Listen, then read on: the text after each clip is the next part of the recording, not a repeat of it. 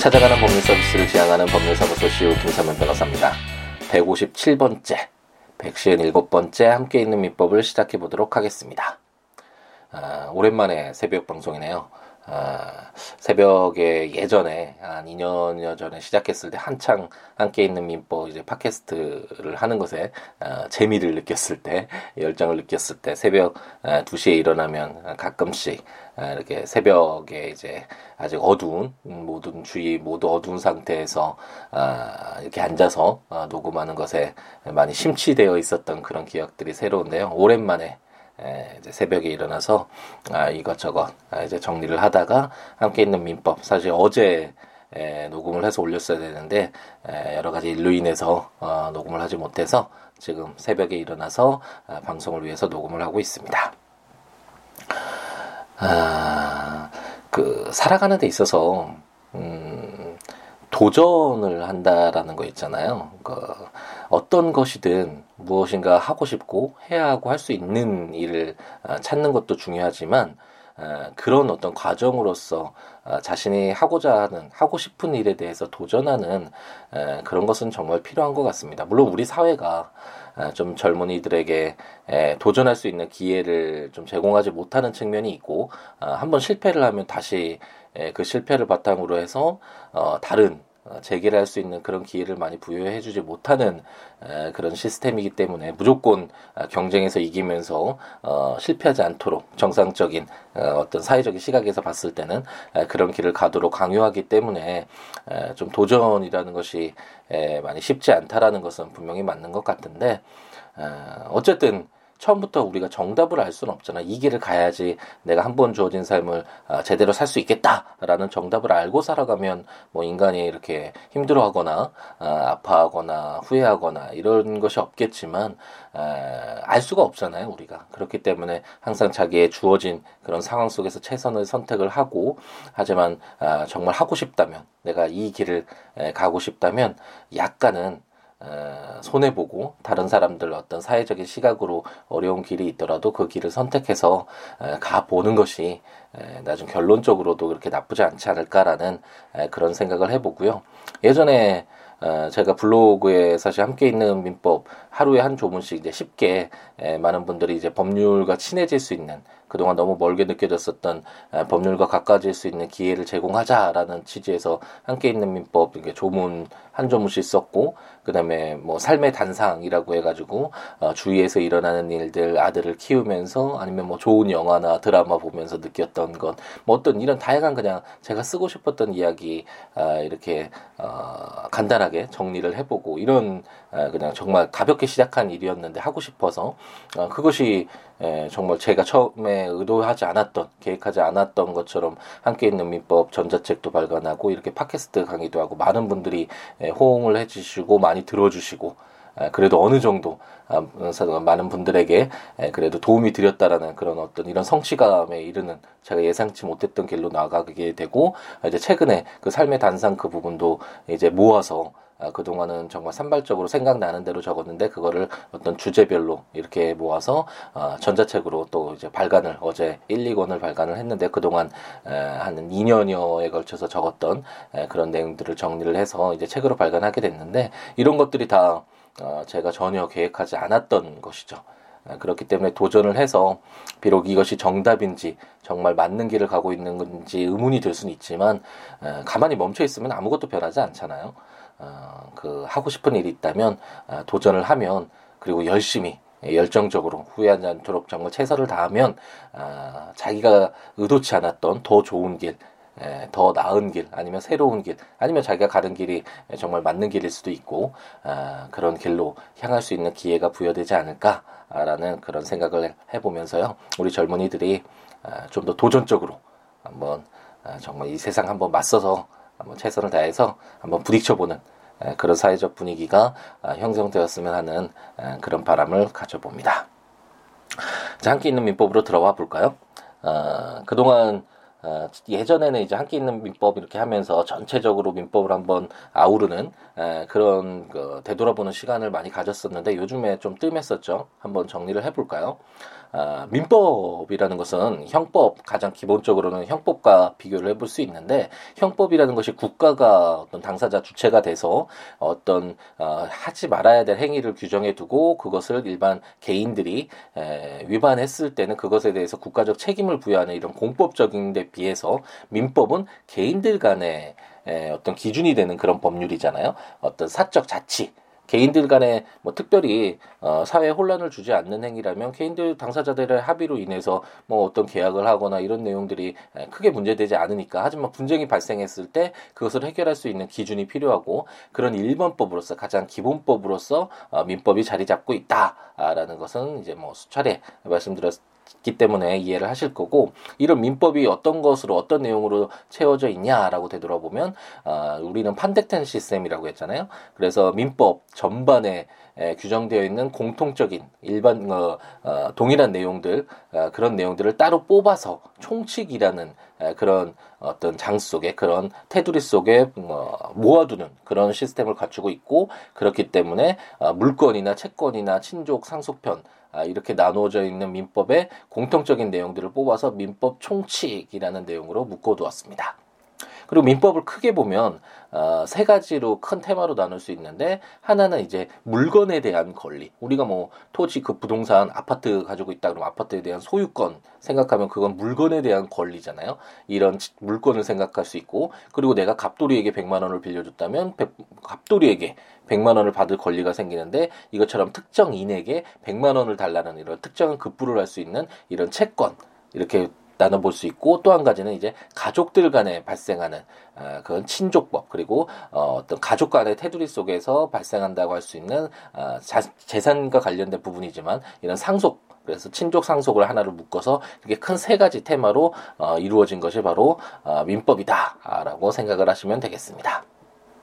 그래서 우리가 이제 민법 총칙 처음에 정말 어려웠죠. 민법 총칙이라는 것이 어, 민법의 어떤 내용들을 기본적인 내용들을 알고 있어야지 에, 그것을 공통적인 내용들을 뽑아놓은 민법 총칙을 이해할 수 있는데 민법 총칙부터 들어가니까 그 민법이 뭔지도 모르는데 그 공통적인 내용들을 뽑아놓은 내용을 공부를 하다 보니까 아, 당연히 어려울 수밖에 없었죠. 그 험난한 길을 아, 우리가 헤쳐 나갔고 그리고 이제 물건에 대한 권리인 물건도 아, 마무리를 지었습니다. 그래서 이제 채권에 들어갔는데 어, 채권은 그러면 이제 매매 계약, 증여 계약, 위임 계약, 도급 계약 뭐 이런 여러 가지 열네 가지 유형의 계약에 어, 직접적으로 들어가면 좀 쉬울 것 같은데 어, 이 계약도 워낙 방대하다 보니까 어, 그리고 이런 계약뿐만 아니라 불법행위나 어, 뭐 사무관리 부당이득과 같은 법 법적으로 정해져 있는 요건이 충족되면 채권 채무 관계가 발생하는 법정 채권 관계도 있잖아요. 이런 어, 어떤 채권의 에, 발생 음, 사유들이 워낙 방대하기 때문에 그와 공통적인 내용들을 또 따로 뽑아서 채권 총론 그래서 채권 총칙 규정들이 있었잖아요. 그래서 지금 어, 그 우리가 이제 채권 총칙까지 마무리 지었죠. 이런 채권과 관련된 아, 공통적인 내용들을 담고 있는 채권 총칙까지 이제 마무리 지었고 그리고 이제 각 칙으로서 제가 말씀드렸던 이제 계약 당사자들의 의사에 의해서 채권 채무 관계가 발생하는 계약 가장 뭐 현대 사회에서 많이 에, 발생하는 우리 현대 사회를 지탱하는 하나의 유형이라고 할 수 있겠죠. 이런 계약과 그리고 법으로 정해진 요건이 충족됐을 때 채권 채무 관계가 발생하는 법정 채권 관계인 사무관리 부당이득 불법 행위 이와 관련된 내용들을 담고 있는 채권 각칙 규정들을 보고 있는 것이죠. 그리고 나서 이제 친족 상속편 가족들 간의 관계의 어떤 특수한 경우라고 할 수 있는 그 내용들을 이제 보게 될 텐데 우리가 지금 읽고 있는 것이 이제 채권 각칙 채권의 공통적인 내용인 채권 총론 부분을 이제 읽었고 이제 계약 각칙으로 들어와서 채권 각칙으로 들어와서 어, 가장 현대사에서 많이 발생하고 있고 우리가 뭐 매일같이 한 번 이상은 어, 채권 강칙에 관련된 내용들을 이행하고 있다라고 생각해야 되겠죠. 우리가 어, 어떤 뭐 식사를 할 때 돈을 주고 식사를 한다거나 뭐 음료수를 마신다거나 커피를 마신다거나 이렇게 돈 주고 어떤 물건을 대가를 받는 이런 게 다 계약이잖아요. 그래서 이런 계약과 관련된 에, 내용들을 우리가 보고 있습니다. 그래서 계약도 이제 바로 매매 계약, 뭐 증여 계약, 뭐 이런 식으로 계약에 들어가면 어, 될것 같은데 계약도 워낙 또 내용이 방대하고 어, 복잡한 내용들이 많기 때문에 그것의 공통적 공통적인 내용들을 따로 뽑아서 어, 또 계약 총칙 부분이 규정되어 있었죠. 그래서 아 이제 좀 기네요. 이게 전체를 한번 되돌아보니 우리가 지금 어디에 서 있는지를 어, 확인해 보기 확인해 보기 위해서 한번 되돌아보니까 또 긴 시간이 걸렸는데 우리가 바로 이 계약과 관련된 공통적인 내용들을 담고 있는 아, 계약 총칙 규정들을 아, 읽고 있습니다. 그래서 이제 계약의 성립, 그 청약과 승낙으로 이루어진다고 말씀드렸죠. 그리고 그런 계약이 성립됐을 때 어떤 효력을 갖게 되는지 동시 이행과 어, 어, 그 위험 부담과 관련된 이 내용도 굉장히 중요한 부분이라고 설명을 드렸고 그리고 제3자를 위한 계약이 가능한가와 관련된 내용을 어, 지난 시간까지 우리가 공부를 했습니다. 그래서 이제 계약이 에, 성립이 됐다. 그리고 어떤 효력을 갖는지 알았다. 하지만 이제 소멸되는 경우도 항상 어, 우리가 염두에 뒀어야 됐잖아요. 그래서 이제 에, 오늘부터 계약의 해지와 해제 규정을 어, 이제 공부를 하게 되겠네요. 제 543조를 이제 빨리 한번 읽어볼까요? 해지 해제권이라는 제목으로 제1항 계약 또는 법률의 규정에 의하여 당사자의 일방이나 쌍방이 해지 또는 해제의 권리가 있는 때에는 그 해지 또는 해제는 상대방에 대한 의사표시로 한다. 제2항 전항의 의사표시는 철회하지 못한다. 라고 규정하고 있습니다. 어떤 계약이 성립이 되면 아, 그로 인해서 여러 가지 법률 효과가 발생을 하겠죠. 일반적으로 제가 뭐 김밥을 사기 위해서 돈을 2천 어, 원을 지급했다. 그랬을 때 제가 김밥을 받을 권리가 생길 거고 2천 원을 지급해야 되는 의무가 발생할 거고 이게 즉각적으로 그 현장에서 모든 것이 이루어지는 계약인 경우에는 그래도 어, 어느 정도 간단하게 어, 정리가 될 수 있겠지만 대규모 그리고 좀 시간이 걸리는 오랜 시간에 걸쳐서 이루어지는 계약의 경우에는 어, 계약의 에, 효과 법률 효과 부분과 관련돼서 여러 가지 복잡한 상황이 발생할 수 있을 텐데 이렇게 이미 형성된 계약을 이제 종결시킨다면 종료시킨다면 그로 인해서 여러 가지 또 다양한 아, 법률 효과가 발생하겠죠. 어려운 부분이 많이 생기겠죠. 나 이런 계약으로 인해서 손해 봤어. 네가 계약을 부당하게 종료해서 아, 나는 이런 손해 봤어. 뭐 이런 식으로 손해 배상과 관련된 부분도 많이 문제될 거고 계약을 그동안 했던 이행이 어느 정도 이행이 됐는지 뭐 여러 가지 문제가 발생할 거 아니에요. 그렇기 때문에 사실 계약의 해지와 해제는 엄격하게 계약을 종료시키는 사유는 엄격하게 보는 것이 맞고 제 543조가 그래서 계약으로 당사자가 이미 합의를 통해서 처음 계약을 하면서 아, 이러이러한 경우에 아니면 어, 뭐 어떤 일정한 시기에 아, 당신이 갑돌이 네가 아, 계약을 해제할 수 있는 그리고 해제할 수 있는 아, 그런 권리를 갖는 것으로 하자라고 이렇게 합의를 하거나 또는 법률의 규정에 의하여 이제 우리가 사실상 어, 이 아, 이제 계약 그 채권 각 어, 헷갈리네. 이제 채권 총론을 마무리했고 채권 강론이잖아요. 채권 강론 중에 계약 총칙, 계약법을 읽고 있는데 이 계약과 관련된 에, 계약 지금 어, 총칙 규정에서 어, 우리가 읽고 있는 것이 바로 법률의 규정에 의해서 어, 당사자에게 해제권 또는 해지권이 발생하는 경우라고 할 수 있겠죠.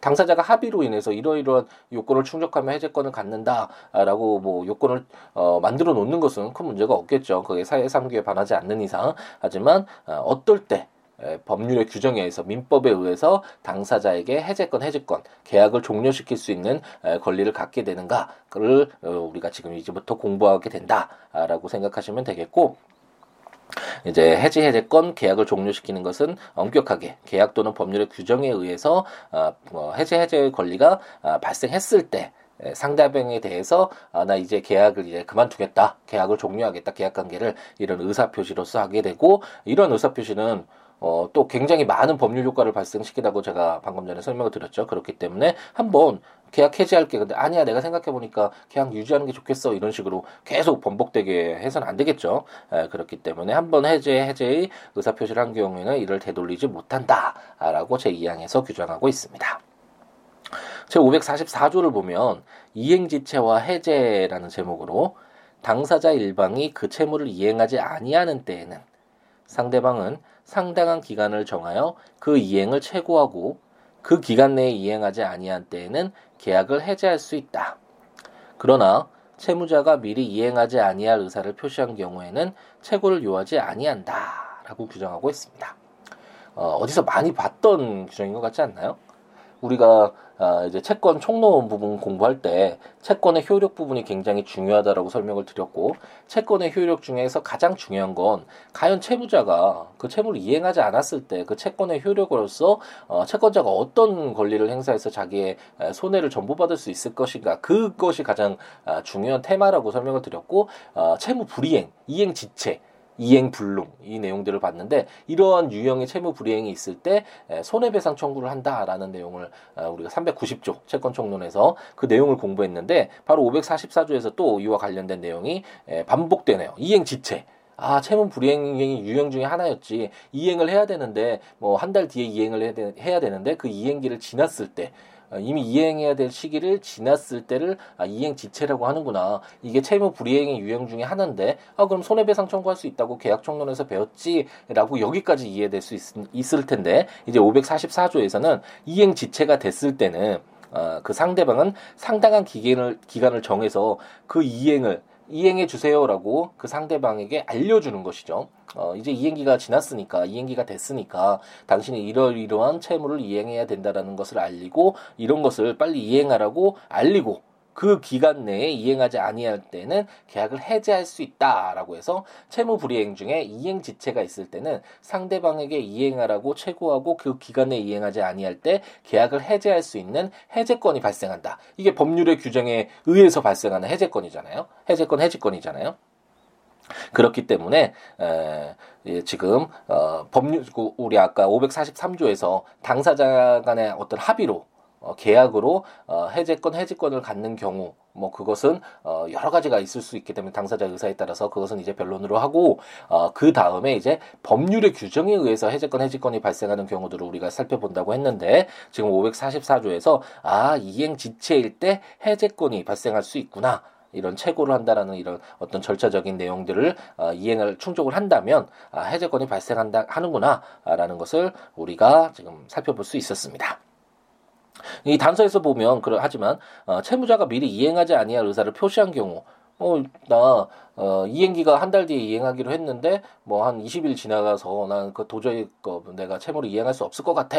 뭐, 이런 식으로, 어, 자기가 채무를 이행하지 아니할 것을 뭐, 표시를 한 때에는, 그때는 뭐, 다시, 어, 이행기 지났으니까 이행해 주세요. 뭐, 이런 의사표시를 거칠 의사표시를 해서 최고를 하거나 이런 절차를 거칠 필요가 없죠. 아, 그렇기 때문에 이럴 때는 어, 최고를 요하지 않고 상대방에게 묻지 않고 어, 계약의 해제권을 에, 갖게 된다라고 어, 생각을 하시면 되겠습니다.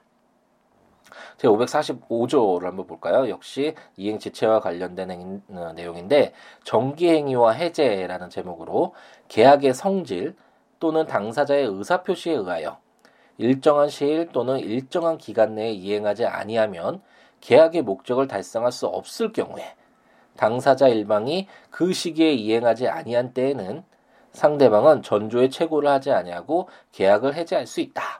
라고 규정하고 있는데요. 그러니까 544조와 545조는 아, 이행 지체일 때 어, 이행기 동안 계약을 이행해야 되는데 그 이행기를 지나서 어, 이행을 하지 않고 있을 때 이행 지체가 있을 때 상대방에게 어, 빨리 그 이행기 지났으니까 이행해 주세요라는 채고를 하고 만약 그럼에도 불구하고 이행하지 않았을 때 해제권을 갖는다라는 것이 원칙이고 어, 다만 일정한 경우에 이러한 채고를 하지 않고 당연히 어, 해제권을 갖는 경우가 있는데 당사자가 이행기에 이행하지 않는 어떤 의사를 확답을 준 때에는 어, 최고를 할 필요가 없으니까 아, 그럴 때 에, 최고의 요건을 절차를 거치지 않고 해제권을 갖는다는 것을 우리가 배웠고 545조에서는 이제 정기행위의 경우에는 또다시 최고를 하지 않고 계약을 해제할 수 있는 권리를 갖는다고 하네요.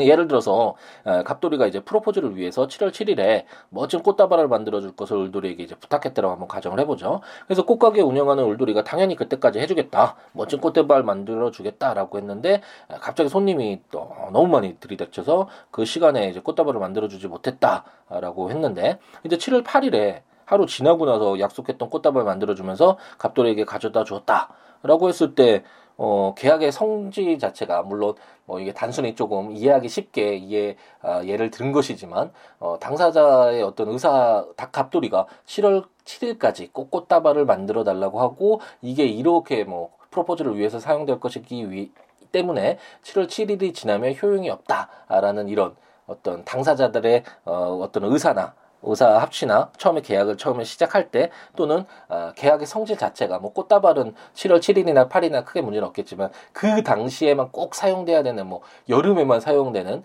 에, 그런 물건 제작을 어, 요구할 수도 있잖아요. 그런데 뭐 여름이 지나고 가을에 겨울에 뭐 부채를 만들어서 줬다. 뭐 또 이런 식으로 계약의 성질이나 당사자의 의사 표시에 의해서 그 시기에 효용이 있는 그 시기에 사용이 돼야 되는 만들어져야 되는 어떤 물건의 제작을 맡기거나 어떤 이런 계약이 이루어졌을 때는 그 시기를 지났을 때는 어 당연히 그 이후에 어, 계약을 뭐 이행해라라고 요구할 필요가 전혀 없겠죠. 더 이상 어, 그 계약을 이행하는 것이 그 이 계약의 이행을 받는 것이 어, 더 이상 의미가 없기 때문에 그렇겠죠. 그렇기 때문에 545조는 정기행위 이런 계약의 성질이나 당사자의 의사표시에 의해서 일정한 시, 일정 기간 내에 이행하지 않으면 계약의 목적을 달성할 수 없는 이런 정기행위의 경우에는 역시 어, 채고를 하지 아니하고 어, 계약을 해제할 수 있는 권리가 아, 법률의 규정에 의해서 발생한다라고 이해를 하시면 되겠습니다. 어, 계약의 해지 해제 부분은 굉장히 중요한 중요한 부분이고 어, 우리가 아까 어, 지난 시간에 배웠던 이제 계약의 에, 효력 부분과 관련된 내용들도 굉장히 중요한 부분이고 어, 채권 자체가 굉장히 중요한 내용들을 담고 있다라고 생각하시면 되겠습니다. 우리가 아무래도 중요하다라는 건 우리가 많이 사용을 하고 어, 우리가 실제 많이 접하는 내용들이 중요한 내용이겠죠. 에, 그렇기 때문에 에, 채권과 관련된 내용은 굉장히 어려운 부분이 있고 에, 그리고 역사적으로도 뭐 로마법도 시작됐다고 하지만 아, 이제 뭐 근대 현대를 넘어오면서 영국에서 어, 실질적으로 이런 법률이 판례법이 형성될 때 가장 많이 문제됐던 것이 바로 이런 당사자들 간에는 워낙 다양한 문제들이 발생할 수 있으니까 아, 이런 채권과 관련된 내용이라고 할 수 있고 그렇기 때문에 판례도 우리나라에서도 판례도 가장 많이 축적되어 있는 내, 어, 그런 부분이 에, 바로 이런 채권 그리고 계약과 관련된 내용이다라고 생각하고 어, 접근을 하시면 되겠습니다. 아, 이제 법률 조문들 좀 길었는데 예, 법률 조문들 보시면서 어, 들으시면 좋으니까 국가법령정보센터 가셔서 민법 해당 조문들 보시면서 들으셔도 좋고 제가 전자책으로 발간한 함께 있는 민법 이제 시리즈 모두 발간이 됐으니까 어, 채권 강론 에, 구입하셔서 계약 부분 해당 조문과 설명들 제가 에, 지금 이렇게 예로 들었던 이런 내용들 다 담겨져 있으니까요. 구입해서 어, 보시면서 들으셔도 좋고 제 블로그 siwo.net s i w o o l a w.net 오셔서 해당 조문과 설명들 보시면서 함께 있는 민법 아, 팟캐스트 들으셔도 좋을 것 같습니다. 그 외에 아, 요즘에 너무 많이 에, 많은 분들이 찾아와 주시고 사실 의뢰인 분들이 이제 상담하러 오실 때도 팟캐스트 잘 듣고 있다고 블로그 아, 글잘 보고 있다고 이런 이야기를 꼭 해주시더라고요. 정말 많은 분들에게 에, 그래도 아, 이제 전해진 것 같아서 제가 하고자 했던 그 이런 어떤 목적 아, 그런 어떤 처음에 의도 이런 것들이 어느 정도 어, 실현이 된 것 같아서 아, 너무 어, 좋고 아, 좀 기분이 좋기도 하고 보람이 되기도 하고 어떤 자부심도 갖게 되고 아, 이런 측면이 있는데 어떠한 내용이라도 좋으니까 siwo.net 또는 siwobooks.com s i w o o b o o k s.com에 오셔서 어떤 내용이라도 좋으니까 저에게 연락 남겨주시면 아, 제가 더 즐겁게 그리고 행복하게 열정적으로 아, 제가 하고 있는 일 지속할 수 있을 것 같고요. 아, 아니면 026959-9970 전화 주시거나 siwo 골뱅이 gmail.com 메일 주셔도 좋고 트위터나 페이스북으로 어, 시우로 에 오셔서 여러 가지 이야기 나눠주심 나누면서 함께하는 즐거움 했으면 어, 같이 나눴으면 하는 바람을 에, 가져봅니다. 이제 저는 오늘 또 이제 지방 재판 때문에 이제 녹음을 끝내고 정리를 하고 이제 출발을 해야 될 것 같은데 오늘 하루도 행복 가득하게 채워지는 에, 그런 우리였으면 하는 바람을 가져봅니다. 이제 금요일에 에, 함께 있는 형법 법으로 이제 만나 뵙게 되겠네요. 월수금 아, 이렇게 아, 헌법과 민법과 형법을 이제 물론 헌법하고 형법은 법률만 하니까 오히려 편하더라고요. 부담도 없고 아, 10분 내에 이제 간단하게 끝내려고 하니까 좀 편한 부분은 있는데 어쨌든 이렇게 만나 아, 뵙는 것이 그렇게 쉬운 과정은 아니지만 좀 어려운 부분이 있지만 약속한 바이기 때문에 최선을 다해서 아, 여러분에게 법률과 가까워질 수 있는 우리가 현대사에 살아가는데 그 반드시 필요한 아, 법률을 친구로 만들 수 있는 친근하게 여길 수 있는 그런 기회를 제공하는데 최선을 다해 보도록 하겠습니다. 이제 아침이 되어가나 보네요.